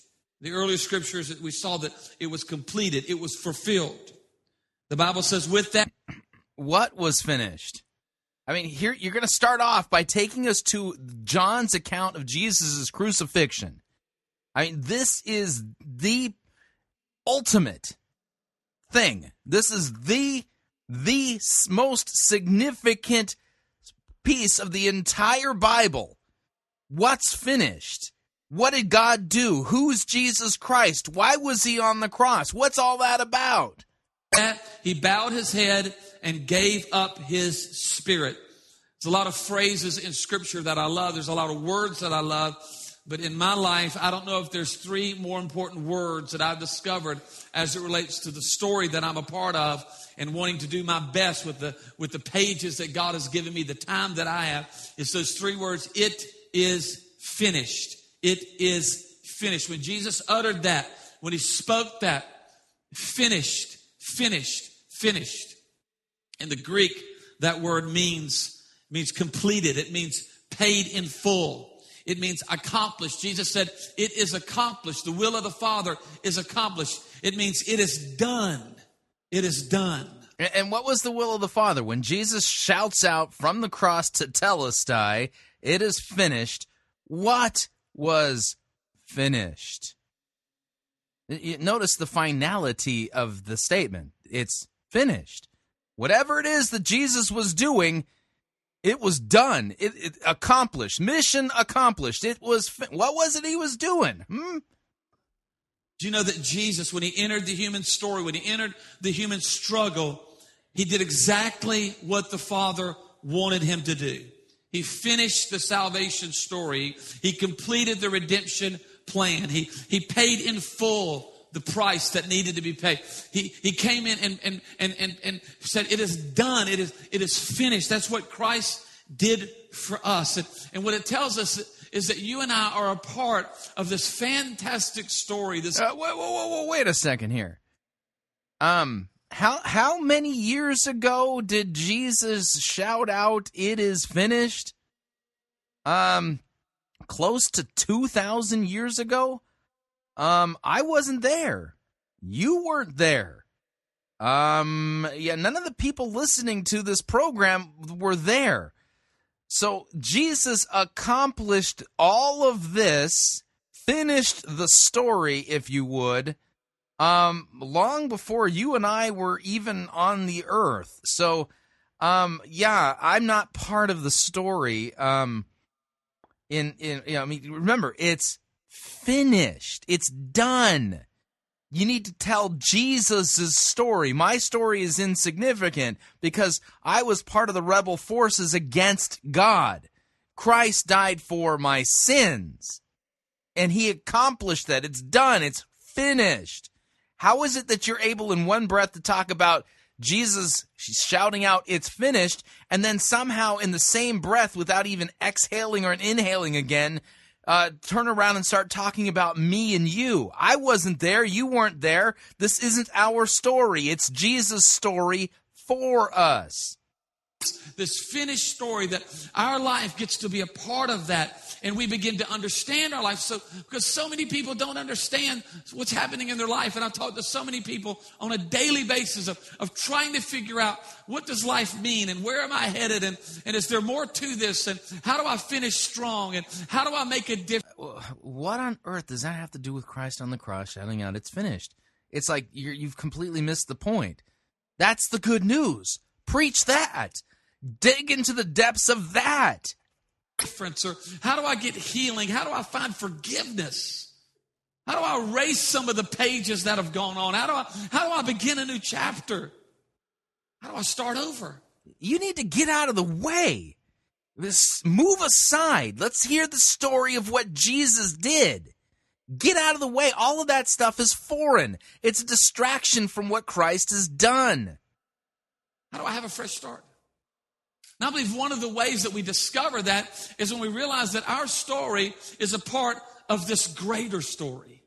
That our story can be a part of the finished work and it changed. How can my story be part of the finished work? If it's finished, how can I add anything to it? Hmm? Teaches us. It will call for a response. It will call for a life lived and a story to be told. And you know, this story is just not to be admired, it's to be activated in our life, in our marriage, in our home. What? I, uh, it's to be active. You got any verses that talk about activating Jesus' finished work on the cross in our marriage or in our life or anything else? Where'd you get this theology from? On our campus and, and the things that we walk through, it's to be activated. See, Jesus teaches that you and I have a part to play. All throughout Scripture. I already explained to you the part we play, according to Scripture, is the part of those who've sided with the devil, who those who are dead in trespasses and sins, those who Christ died for in in while we were still sinners. What are you talking about? The Bible teaches that you and I can can be a part of this. We can really. Where in the Bible does it say we can be a part of that? Because when I read the Bible, I'm not in there, except for you know in the great mass of humanity that rebelled and sinned against God, that Christ died for. The story's all about Christ. Why aren't you telling His story? We can embrace this, that it can impact our life, and then you and I. Matter of fact, even tells us this in Corinthians that we also are a part of this story, that we're like a book, we're like an epistle that's read by other people. And, and it's being written on the, on the pages of our heart. So Jesus calls us to be a part of this finished story. So, well, you know, what's my role? How do I lock into that? Well, I love what the Bible teaches in Matthew chapter 5. You have your Bible, you turn to Matthew chapter 5. We'll kind of camp out there. Matthew chapter 5. This is the Sermon on the Mount. Jesus is unpacking truth after truth. He's given instruction. And I believe in Matthew chapter 5, it helps you and I and it challenges you and I to understand what we're to be in this story, what we're to respond to in this fantastic story that God has brought us into. Jesus is teaching. He says this, in Matthew chapter 5, verse 13. You are the salt. Everybody say salt. You are the salt of the earth. You, you are the salt. He calls us salt. You are the salt of the earth, but if the salt loses its saltiness, how can it be made salty again? It is no longer good for anything. Uh, wh- uh, what is it that makes us salty? Hmm? Christ, the message of the gospel. By the way, that the verse that he was referring to in uh, Second Corinthians, let's read that thing in context. It's- I mean, apparently he's thinking that this verse in Second Corinthians chapter 3 means that our stories are we get to have our story thrown into Jesus' story. Yeah, that's not what the passage says, by the way. Um, 2 Corinthians chapter 3. Uh, we are beginning to commend ourselves again, or do we need, as some do, letters of recommendation to you or from you? Yeah, Paul here is talking against the super apostles. He says, You yourselves are our letter of recommendation that are written on our hearts to be known and read by all. And you show that you are a letter from Christ delivered by us, written not with ink, but with the Spirit of the living God, not on tablets of stone, but on tablets of human hearts. Such is the confidence we have through Christ toward God. Not that we are sufficient in ourselves to claim anything as coming from us, but our sufficiency is from God, who has made us competent to be ministers of a new covenant, not of the letter, but of the Spirit. For the letter kills, but the Spirit gives life. Now, if the ministry of death, carved in letters on stone, came with such glory that the Israelites could not gaze at Moses' face because of its glory, which was being brought to an end, will not the ministry of the Spirit have even more glory? For if there is glory in the ministry of condemnation, the ministry of righteousness must far exceed it in glory. Indeed, in this case, what once had glory has come to have no glory at all because of the glory that surpasses it. For if what was being brought to an end came with glory, much more will what is permanent have glory. hmm Yeah, Paul is not saying here that our, our stories get, you know, grafted into Jesus' story in such a way that we focus on our stories, like our story is somehow the gospel. It's not. except to be thrown out and trampled by men. And then he says this You are the light. Everybody say light. Salt, light, salt, light. You are the light. You're the salt. You're the light. You're the salt. You're the light of the world. A city on a hill cannot be hidden. Neither do people light a lamp and put it under a bowl. Look what it says you do with the light. Instead, you put it up on a stand and it gives light to everyone in the house. He says that's what we're to be. You're to be salt and you're to be light that gives light. Verse 16 is a key verse as it relates to discovering purpose and plan, identity. It tells us a little bit about that. It says, in the same way, let your light.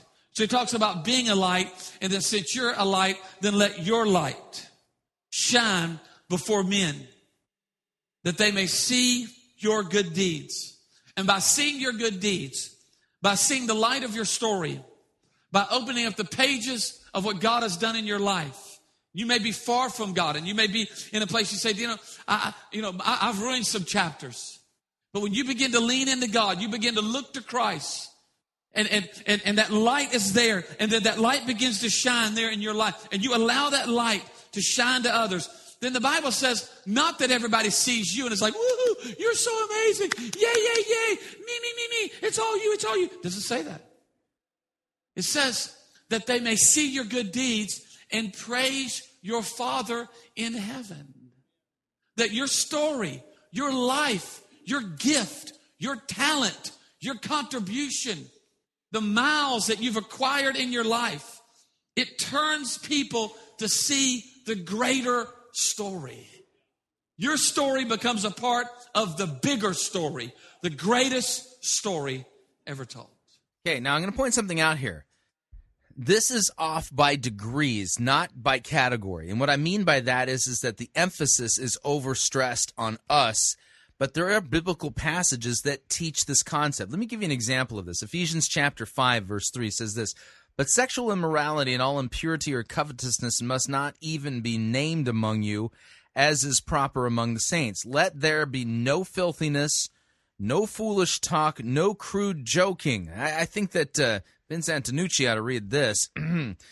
um, which are out of place, but instead let there be thanksgiving. For you may be sure of this, that everyone who is sexually immoral, impure, who is covetous, that is, an idolater, has no inheritance in the kingdom of Christ and God. Let no one deceive you with empty words, for because of these things the wrath of God comes upon the sons of disobedience. Therefore, do not become partners with them, for at one time you were darkness, but now you are light in the Lord. That's important. Okay, remember our, uh, yesterday I was talking about scripture interpreting scripture. So where you have a teaching taught, if you have the same subject being addressed slightly differently, those verses can come together so that what you're dealing with there is you're seeing how uh, the same topic is handled slightly differently so that you can get the idea here. So here's the idea. This idea that Jesus says, You are the light of the world, you are the salt of the earth. Let your good works shine before men so that they may give glory to your Father in heaven. Absolutely true. But again, here's the idea. What Dino Rizzo here is that the, the the problem that he's making here is that he's overemphasizing our good works. He starts with the cross and then goes immediately to us and makes this idea that somehow our lives are the gospel. They're not. Our good works give testimony to the fact that we've been brought to repentance and the forgiveness of sins in Jesus' name. That we are regenerated, that we are reborn, that we have a new nature, that we strive to um, you know, to love God and love our neighbor because this is what we've been given to do in our new nature.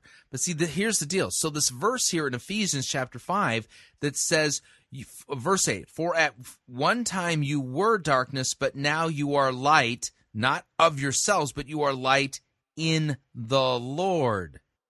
Because Jesus himself is the light of the world, and we are in him. You get to see the difference? the idea there is is that if you're going to correctly teach this doctrine of letting our lights shine that has to be grounded in the clear understanding that Jesus Christ, not me, not you, truly is the light of the world, and that we are only the light of the world insofar as we are in Christ. Okay? So the light that shines before men is not our light, but his light. Okay? How is salt made salty? Well, in this particular case, we are the salt of the earth in that we are proclaiming the gospel of Jesus Christ. We are the light of the world insofar as we are in Christ, and it's His light that's shining to the world. That good works, giving testimony to God the Father, and uh, and that something is going on in our life. But that is all pointing to the story. Our lives are not the story and for good reason. Because this side of Christ's return, we still have to wrestle with and struggle with our sinful nature that wars against the new nature that we have in Christ. So the reality is is that if I'm the good news, oh man, people are going to be damned. That's all I can say because you hang out with me for about 60 seconds. That's all it's going to take. After 60 seconds, you're going to be convinced whew, that Rosebrough guy, man, he's a sinner. and to which I would say, yeah, duh. And after spending 60 seconds with you, I'm going to go, whew, man, that person's a sinner. Right. We're not the good news. And so the idea is is that Christ is the light of the world and our light shines before men because we are in Christ. This is what Ephesians says. So what Dino here, the, the error that he's making, it's not that the category doesn't exist scripturally. It's that he's he's overly emphasizing us and and de-emphasizing Christ to the point where our stories are somehow becoming the gospel when they're not. You got it? Let's continue. We get to share that. When you think about salt and light, now I know a little bit about salt. I'm from South Louisiana. We are addicted to sodium. We're all about salt. Got a good friend in Minnesota, Rob Ketterling. He's one of the architects. Minnesota. I go up to Minnesota. Go out to eat. We eat some pot roast and some potatoes, some other Minnesota foods. And I've been several times. I now bring my own Louisiana hot sauce. I bring Tony Chachere just payow. Why? Because it, salt it purifies, and what else does salt do? It adds flavor. Flavor, flay. What's another word for flavor? Radiance. What does salt do? Bam! Puts a little bam on it. Well, salt, this thing needs, what do you say? It needs something. What does it need? It needs some salt. That's what you do. That's what we do down here in the South. And the Bible says that you and I are salt in this story, in this plan, in this God idea that we are so privileged and humbled to be a part of here at Church of the Highlands, he says, I want you to be salt. Add some flavor, add some radiance to the world that we live in because you know, we live in a world that's getting dark. Uh, getting dark. Well, I just read from Ephesians chapter 5 that if we're not in Christ, we're darkness. In fact, John starts off this whole, you know, his gospel with this whole interplay between light and darkness. Let me let me read that. If you have your uh, Bible, open up to the Gospel of John chapter 1. Here's what it says. In the beginning was the word. The word was with God, the word was God. And he was in the beginning with God. All things were made through him, and without him was not anything made that was made. In him was life, and the life was the light of men. The light shines in the darkness, and the darkness has not overcome it. No interplay between light and darkness.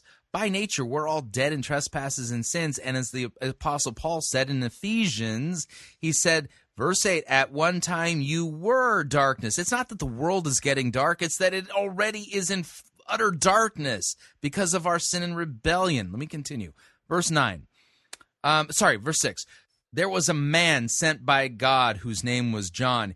He came as a witness to bear witness about the light, that all might believe through him. He was not the light, but came to bear witness about the light. The true light, which enlightens everyone, was coming into the world. He was in the world, and though the world was made through him, yet the world did not know him. He came to his own, and his own people did not receive him. But to all who did receive him, who believed in his name, he gave the right to become children of God, who were born not of blood, nor of the will of the flesh, nor of the will of man, but of God. Notice the interplay. John the, the, John the Baptist wasn't the light, but Jesus is the light. Light, Jesus is the light. Jesus is the light, and our lights shine in that we are in Christ. That's what the Apostle Paul says in Ephesians chapter five. Again, the problem here is the overemphasis on us.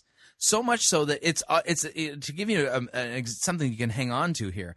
John the Baptist talks about Christ and he says Jesus must increase and John the Baptist must decrease. That's kind of a paraphrase, but it's that he must increase, I must decrease. That's what John the Baptist said about Jesus. This, the way Dino Rizzo is telling the story, Jesus must decrease and we must increase. That's the way he's telling the story so that we apparently we're the light completely outside of Christ all by our good works and people telling people our story. Oh boy. Then he says you're to be light. Light. Light. You know, light, uh, of course, uh, gives God's people. I love my app on my phone. It's amazing how phones do everything now. I have a flashlight app on my phone. So now that I'm old, I get up more in the night and just work with me. And uh, it's just it's a flashlight. And then what, is, what else does light do? Light heat, it warms. My wife loves a fire. She loves getting by a fire. They build fires like in July. I mean, I'm like, ah, hot. It's hot. She loves getting by a fire, standing by. Woo. I'm on the other side of the house. I can't take it. Light, salt and light. Salt and light. That's what he's called us to be. That's a, that's, that's a role, that's a responsibility of this story that we're writing. Is salt and light. I heard a missionary say this one time, impacted my life. He said this there can be no such thing as secret discipleship. Secrecy will destroy the disciple. Let the disciple destroy the secrecy. A person of faith is to be visible and vocal because the grace story demands it. The grace story demands it. At the end of the day, I believe God is, he, he delights in you and I being a part of showing and telling the great story of God that's alive in our own life. No, no, no. That's written in His Word. That's already accomplished. That's why the Nicene Creed tells everything about what Jesus has done. You're confusing your story with the gospel. Your story isn't the gospel. You know, I was growing up, uh, I, had, I had a speech problem, stuttering problem, on up until, gosh, my middle school years. And, and so we, you had a speech problem, stuttered, couldn't say certain words. And uh, so back in those days, back in the 70s, you went to resource. There was not a lot of sensitivity and not a lot of mainstreaming. So because I had a speech problem, you just went to resource class. So from my earliest memory, I remember going to resource on up till seventh, eighth, and ninth grade of just being in that environment. And back in those days, there was not a lot of sensitivity where they'd say, okay, you know, they just get on the loudspeaker. Yeah, uh, you go to homeroom. After all, yeah, can you send the resource kids on down here about that was my world. And, and, and, back in the, I mean, I'm in resource. I didn't have much game. I mean, I just didn't have it going on like I do now. Uh, I'm just joking. It's a joke. It's for my wife. She's not here. But anyway, and so, I mean, you just get up front of everybody like, so y'all get on down here. Let's get those resource kids on down and see if they can find it. You know, just. Uh, Notice he's telling his story, not the story of Christ. For real. And so I get up and just kind of, what's up? Going to resource. And so you got kind of cast into that. I mean, on the playground, you just you just didn't have much going on. You just were that was your world. And, uh, so, you know, there would be only be a few things I could excel in because, you know, you just got, to be honest, I felt a little held down, a little made fun of at times. But uh, so, you know, I excelled in like recess. I, I had a strong PE. I, I, did good there. And let me tell you something. I was good at show and tell. And some of you did things like calculus and physics and stuff like that. But there's this this course called Show and Tell that's pretty amazing, and I kind of I really stretched my legs there, and uh, know, feel for some of you who did it in other things like that, like chemistry or stuff like that. But anyway, so end of the year, fifth, sixth grade, we're doing Show and Tell. I don't have much game, so I was excited about it. Could maybe give me a little bit of a rep, and uh, maybe make some people like me. Um, and so I, I, they they passed the list. G.I. Joe. I got a cool G.I. Joe and bring it show. What you do is you bring something from home. You got this is my Barbie doll, or this is my I didn't have a Barbie doll. I'm just saying. Uh, know, this is my tire. He's brought stuff and talked about it. It was pretty cool. I'll touch it and I'll pass it around. So, you know, he's so I I wrote G.I. Joe. There's a few people after me, and, and the rules were if you sign something, then nobody else really did it too. I mean, was, you don't one up the other person or try to, you know, get up on their stuff. You just stay on your individual deal. So I, the, the day before I do show and tell, the, the, guy after me, he jumps the line and he does show and tell and he brings a G.I. Joe. I've already signed a G.I. Joe. You saw me sign G.I. Joe. But he, he brings one. So uh, everybody's like, you know, Bobby's got a G.I. Joe too. I, I was going to sign it. Ooh. So he brings his, gets up for the class, end of the day. Here's my G.I. Joe. It's in a box. It's like a, a collector's edition. Like, this is my G.I. Joe. He's looking at me. It's a collector's edition. Why you got to hate on the resource man? Why you got to do me like that? That's all I got. Notice again, he's telling his story, not the story of Christ. Hmm. This my G.I. Joe. It's a scuba G.I. Joe. I mean, scuba. It's had like a spear gun and like some flippers and a goggle and breathing. It was so cool. It's a GI, never been opened before. It's a collector's item. It's a limited edition, and nobody's got one like in the whole world. And it's like worth a billion dollars. It's a GI Joe in a box. And so I was like, now I'm going to read a verse for you that uh, actually a section from the scriptures that makes it clear that uh, we don't preach ourselves. We we aren't the gospel. Let me give you an example. This is proof positive that he's not rightly handling God's word the way he's um, overemphasizing us. Second Corinthians chapter 4, starting at verse 1, it says this Therefore, having this ministry, by the mercy of God, we do not lose heart. But we have renounced disgraceful and underhanded ways. We refuse to practice cunning or to tamper with God's word. But by the open statement of the truth, we would commend ourselves to everyone's conscience in the sight of God. And even if our gospel is veiled, it is veiled only to those who are perishing in their case, the God of this world has blinded the minds of the unbelievers to keep them from seeing the light of the gospel of the glory of Christ, who is the image of God. For what we proclaim is not ourselves, but Jesus Christ as Lord, with ourselves as your servant for Jesus' sake. For God, who said, Let light shine out of darkness, has shone in our hearts to give the light of the knowledge of the glory of Christ in the face of Jesus Christ.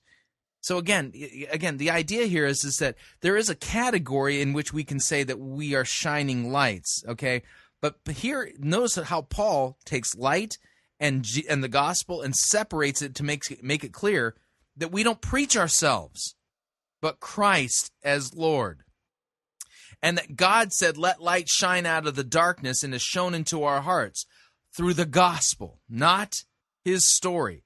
So, Dino here, like many, many, many uh, te- people in the church today, mistakenly thinks his story is the gospel. And that's why he's telling his story here, because his story just illustrates this idea that he's shining light here and that, that our stories somehow are the gospel.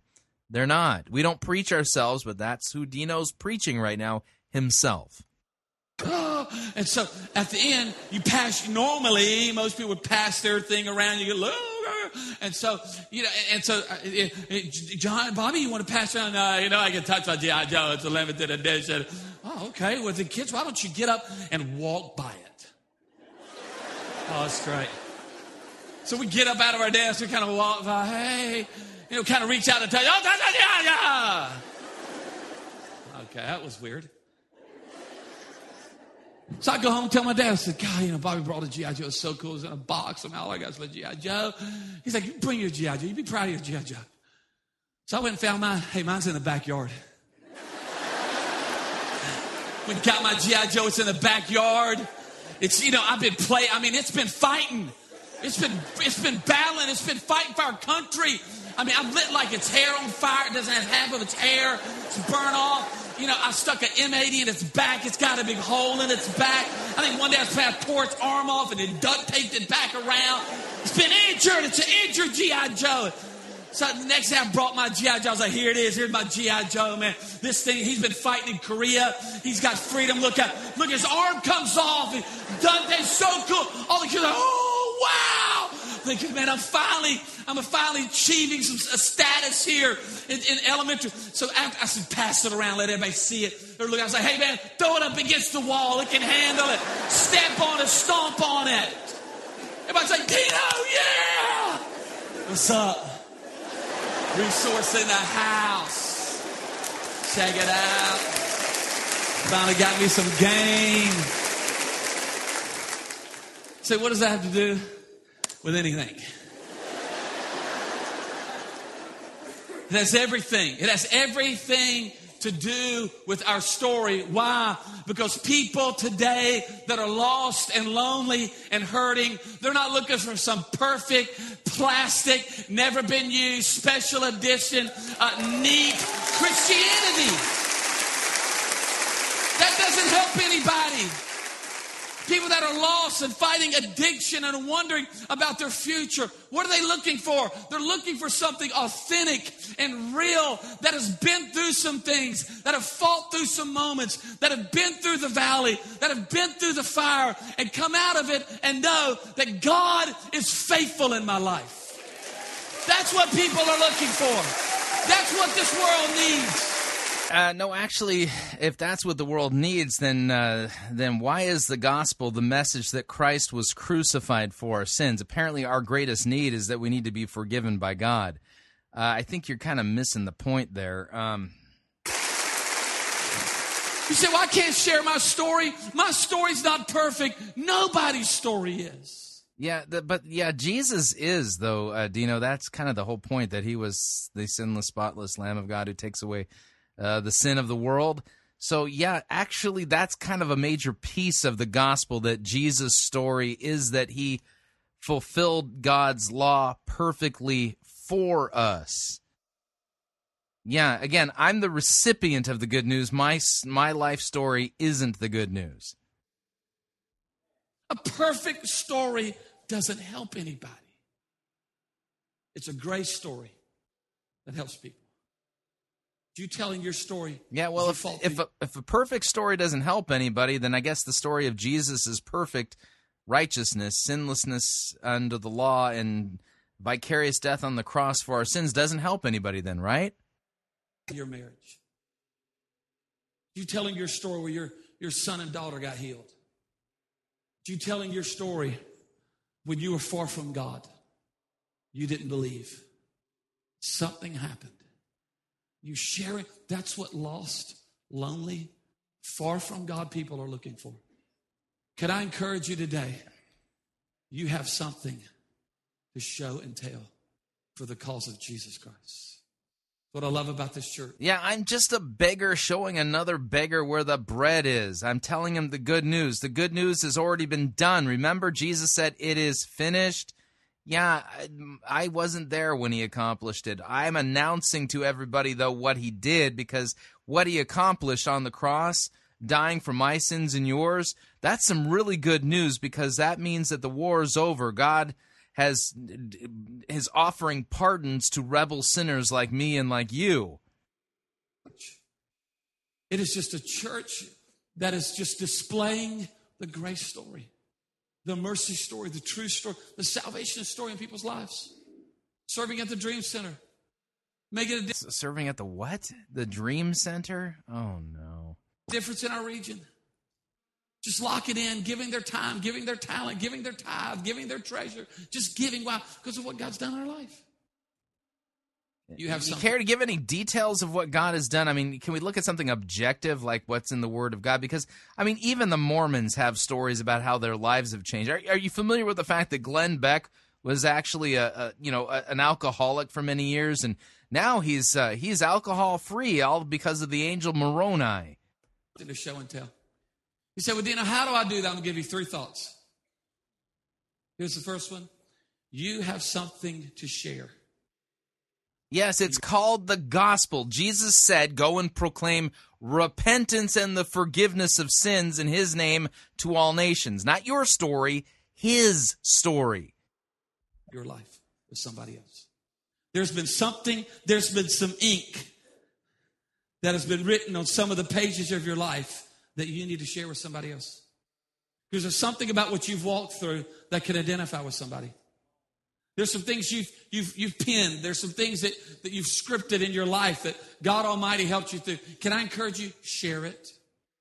Share with others. Be vocal and visible about what God has done. I've come to encourage you with that. Yeah, it's simple. He's forgiven a wretched sinner through his shed blood on the cross, propitiated the wrath of God against me.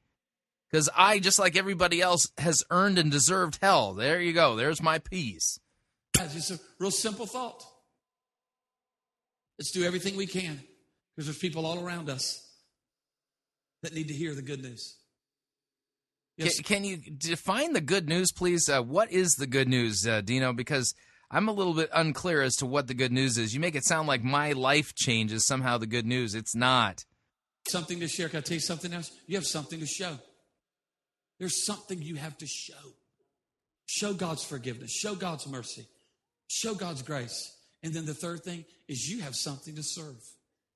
There's an area for you to serve in so that you can serve others. Can I tell you, the story is not being written so all you do is share with yourself. The story is not being written so all you do is, is just show the greatness to me, myself, and I. Uh, somehow I feel like he's totally missed the point of the gospel here. The story is being written so that you just don't serve yourself. The story is being written so that what? You can share with others. No, the story You isn't. show- the story isn't being written. The story has been written. What are you talking about? others and you can serve others. Because there's a whole lot of others all around us. And you and I get to be a part of that. Every day we get the awesome privilege of being an extension of salt and light, sharing and showing and serving the greatest story ever told. Taking our time that we have, taking our energy. You care to tell that greatest story uh, there while you have some pulpit time? Why don't you share that story? energy, taking our treasure, taking our giving, taking our resources, taking how God's blessed us and what God's blessed us with, and putting it in circulation in a lot of different ways. Yeah, again, I'm convinced he completely doesn't understand the gospel here. In the workplace, on the campus, through the house of God. And to what? To make a difference in other people's lives. Because you know, Yeah, I'm not called to make a difference. That's not what the gospel tells us to do. It call, tells us to go and proclaim repentance and the forgiveness of sins in Jesus' name, to proclaim Christ and Him crucified for our sins. One of the greatest things about, about the gospel is that once you and I walk through the door of Jesus, Jesus says, I'm the door. Once you and I get to step through the door, guess what? We don't let the door close behind us. You know what we get to do? We get to hold the door open. And our life and our share and our showing and our service, we get to hold the door open for who? For others. So what I love about Church of the Highlands, you've not closed the door on groups of people, the hurting, the addict, the, the, the widow, those that are without, those that are lost and lonely. Church of the Highlands has come around through your pastor's heart. What? Open up the door. Let's keep the door open to all kinds of people to make a difference. Hey, this doesn't even make any biblical sense. You know, a couple years ago, I never told much about my little journey through resource and never shared about it. Just felt like it was not something to be talked about. And a couple years ago, God dealt with my heart about that. Said that's a part of your story that you can share and you So God tell you that's a part of your story that you need to share because apparently that's all wrapped up now in the gospel. Okay. you can show and you can serve others that maybe are walking through challenges and have used challenges maybe as a as a way not to respond or use a challenge as a way to walk away from God or be bitter or, or be upset. But you can take a, your little story and you can add to the to the story of sharing. And so a couple years ago God really gave me a heart for special needs. Said I want you to tell that story. I want you to use that as an opportunity the small platform that you have to encourage to call the body of Christ to serve all kinds of people. So the last couple years, we've just kind of gotten more aware of special needs, and it's been heavy on my heart because I could not help but think that that is where Jesus would be. And that is who Jesus would tell the story of hope to. I want to do that with a large part of my life. I'll show you a quick picture. This is a, a picture. And again, he's telling his story. And the Apostle Paul said, We don't preach ourselves, but Christ is Lord. Yeah. picture of, of uh, that was taken. I was unaware that they were taking this picture. This is Oliver. Uh, Oliver is a three-year-old. His parents have been in our church for some time, and he was born in our church with spina bifida. Oliver is a miracle story. That young man has helped change my life.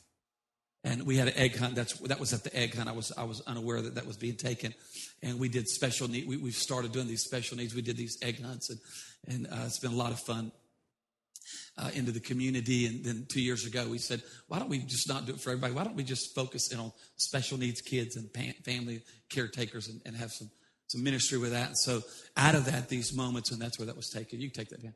But um, you know, I, I thought about the opportunity to, to share. And one of the things I loved about that picture was um, how it caught me, caught me at a moment of where I was able to just get down. And so often, and now through Oliver, the last three years, Oliver's parents now have reached dozens of kids in our church of all different types of needs.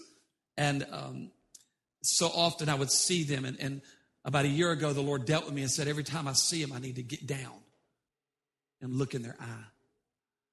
Because when you look in someone's eye, you make eye contact. And you know what, you know what happens? They, they see your story and you see their story. Because you can't see it when you're standing over them and standing above them. And I felt like the Holy Spirit said, I want you to take the rest of your life. We sure just do a lot of preaching about what apparently God speaks into his heart. Not so much uh, good handling of the biblical text. And the energy and the time and the talent, the treasure that you have, and the little platform that you have. And I want you to bring my gospel story eye level with people. Cue sappy music. Bring it to their level, bring it where they're at. And I feel like a big part of that is the special needs families and special need caretakers. You may be here tonight, or, or today, I'm sorry. And uh, you may say, I don't know if I have much to add to the story. Um, I've ruined. Tough to add to a story that is finished. Tetelestai, that's what Jesus said. My story, I've messed up some pages. I want to encourage you today that Jesus Christ came from heaven, came down to looked us in the eye. So that no, he he came down to earth to die as our substitute on the cross, to propitiate the wrath of God, to atone for our sin. You and I could know God's story. His story of love, his story of forgiveness, and his story of grace. Well, great. Why don't you elaborate on if it's such a great story, why don't you tell it? He stepped down the story to change our story, to give us a fresh start and a new beginning. All across this room, watching at campuses, that may be exactly what you need today. Is you need to open up a fresh. Yeah, I need more than a fresh start because I keep ruining those on a daily basis. Yeah, I, I need full on, full pardon, full forgive, full forgiveness for all of the sins I've committed and I'm gonna commit. Because even if I'm given a fresh start, I'm gonna ruin that in about two seconds. Chapter. Guess what? God can do that. I want us to bow our heads and I want us to pray together. I'm going to pray over you. Okay, we're done. All right. So there you have it. Another self centered, all about me. But Jesus got an honorable mention. It was awful nice of him to mention Jesus on the cross. I mean, at least you get something, a little gospel mm, uh, sprinkles, you know, a, a, little bit of salt added to the sermon there just to make it just salty enough for you to go, oh, oh wait, I, yep, I tasted just a smidge of salt there. Not gospel preaching, it's preaching about yourself. And that's one of the major problems with a lot of these preachers nowadays. We're not really hearing God's word. We're hearing their stories. We're learning a lot about them, but we're not really hearing a lot about Jesus.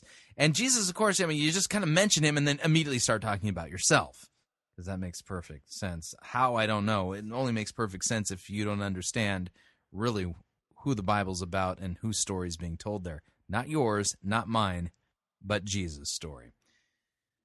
Just a reminder Fighting for the Faith is listener supported radio. That means we depend upon you and your generous gifts to continue to bring Fighting for the Faith to you. Visit our website and thank you for your support.